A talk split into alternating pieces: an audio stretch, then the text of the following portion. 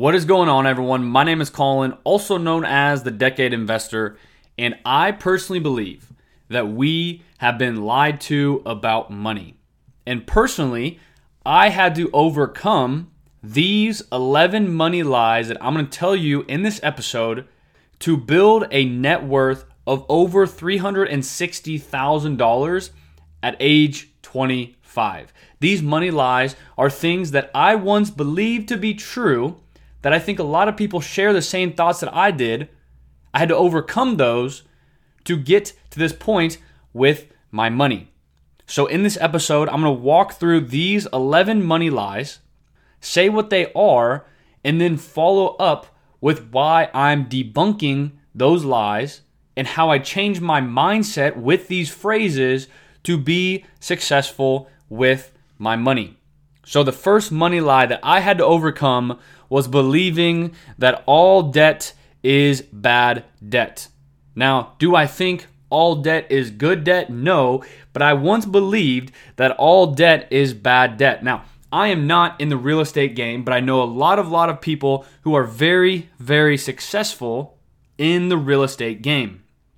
And most of these people take on debt to build their real estate portfolio, but have been very very successful, but they're very smart about the way they're taking on debt. This is a very basic example, but let's say the mortgage, which is debt, is $1,400 a month. Let's say the tenant, the renter, pays you $1,800 a month. Because of that, your debt is paid for, the $1,400 a month, and that property pays you $400 a month in cash flow. Now, I'm sure there's other expenses and other things go along with it, but that is a very basic view that not all debt is created equal. Debt on your credit card, in my opinion, is not the same as debt for a rental property. The second money lie that I had to overcome is net worth is king. While most people believe, and I once did, that a high net worth is all that matters. It is a good safety net, for example. However, when it comes to reaching financial freedom, especially fast, cash flow is king. It's not net worth. Personally, I was able to leave my 9 to 5 at 23 years old because of my cash flow, not because of my net worth. See, let's say you have a house that's paid off. It's an asset. It's, it's an asset on the balance sheet. It is a house that is paid off. Let's say it's worth $1 million. But you can't retire on that $1 million because it's your house. It's not creating you any cash flow. So while net worth is important, cash flow, in my opinion, is king. Number three money lie I had to overcome is retirement is at age 65. You, me, anyone listening to this podcast episode were not placed on earth to work 40 years to hope that we can retire at 65 and then we enjoy life.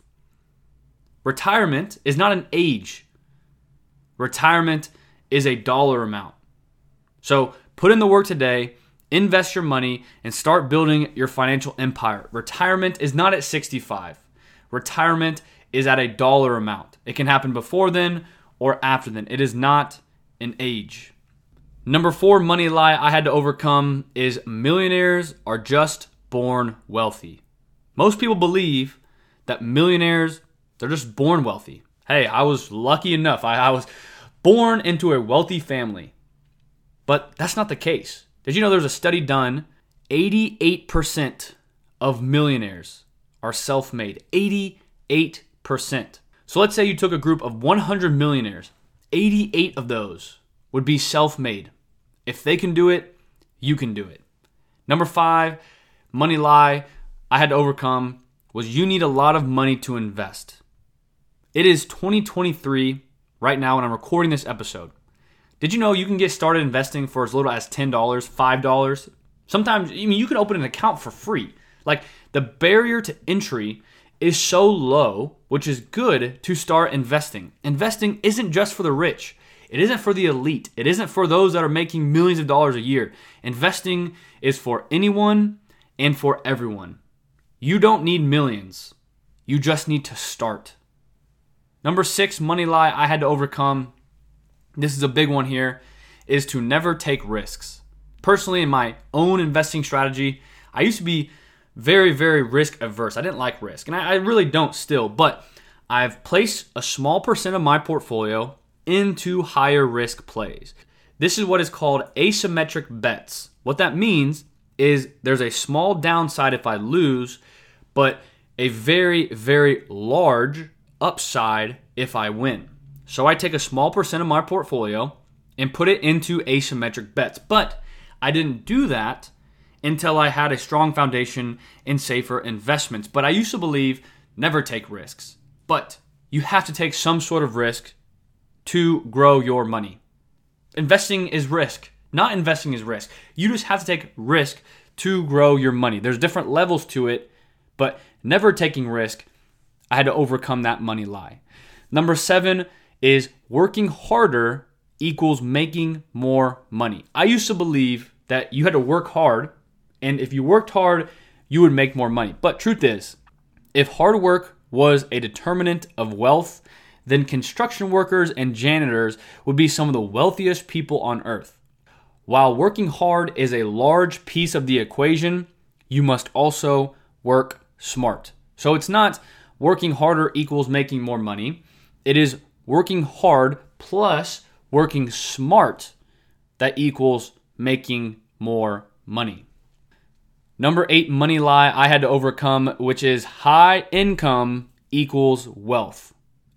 Just because someone is making $20,000 a month, $50,000 a month, whatever the number is, if they have a high income, it does not mean they are wealthy. I'm to do a whole episode on this, or maybe if you're listening to this in the future, I might have already done an episode on this. But to me, rich and wealthy do not mean the same thing. These people that have a high income, they are what I call income rich, but they could be poor in wealth. While what you make is important, what is more important or what matters most is what you keep of what you make. I'm going to say that again. It is important what you make, but it is more important with what you keep from what you make that matters. So make sure to set aside a portion of every paycheck and invest.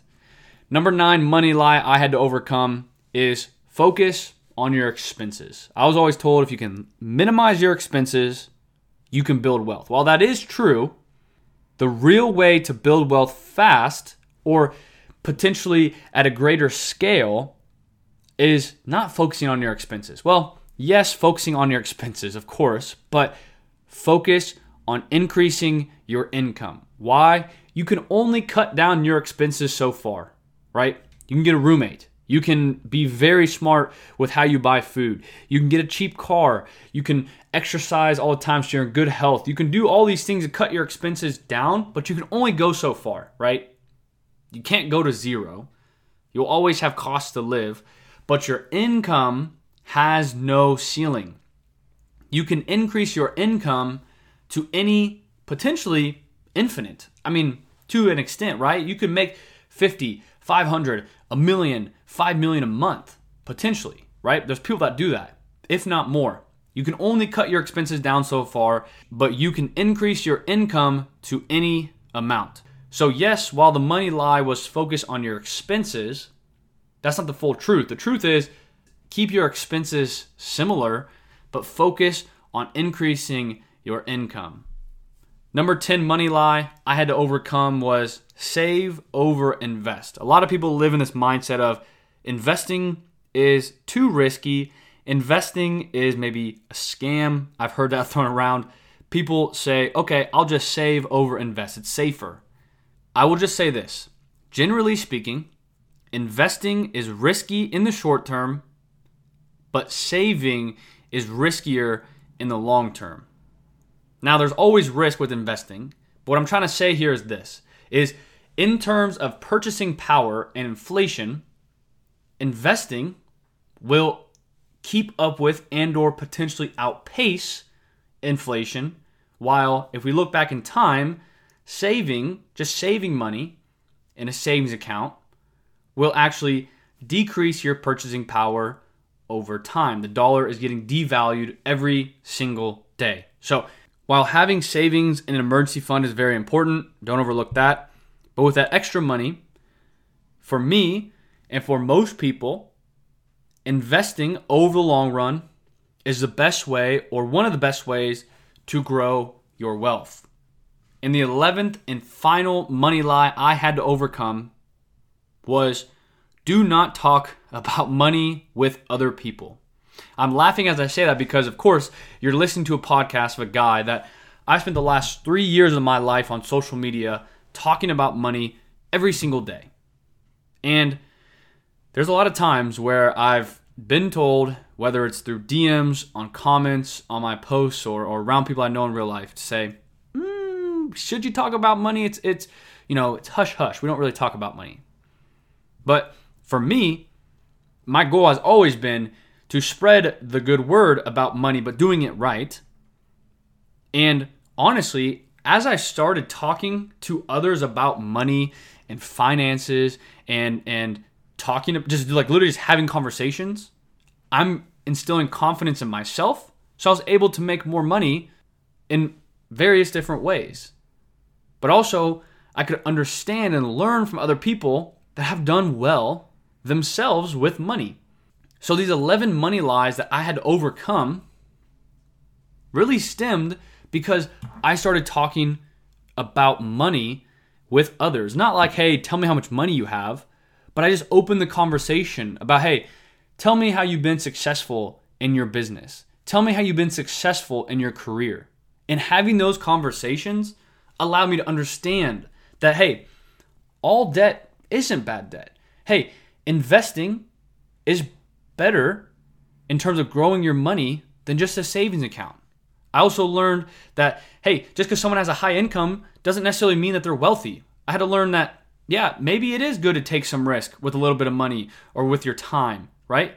Or you don't need a lot of money to invest. Uh, people, I talk to people, hey, I started my business with $5,000, 500 bucks, $100, right? Or millionaires are just born wealthy. I used to think that. Now I know 88% of millionaires are self made. I learned all these things by opening the conversation about money. And that is why I created this podcast. And that is why I share my journey in this podcast. And I share episodes like this where it's, hey, I used to believe these things about money. Here's what I believe now. And here's how that's gotten me to where I am today. So I hope this episode was very, very helpful. If you enjoy this podcast, be sure to hit that subscribe button and head down in the description below where you can see my social medias, my newsletter, and everything like that to stay up to date with everything Decade Investor. But thank you all for listening, and I'll catch you in the next episode. Goodbye.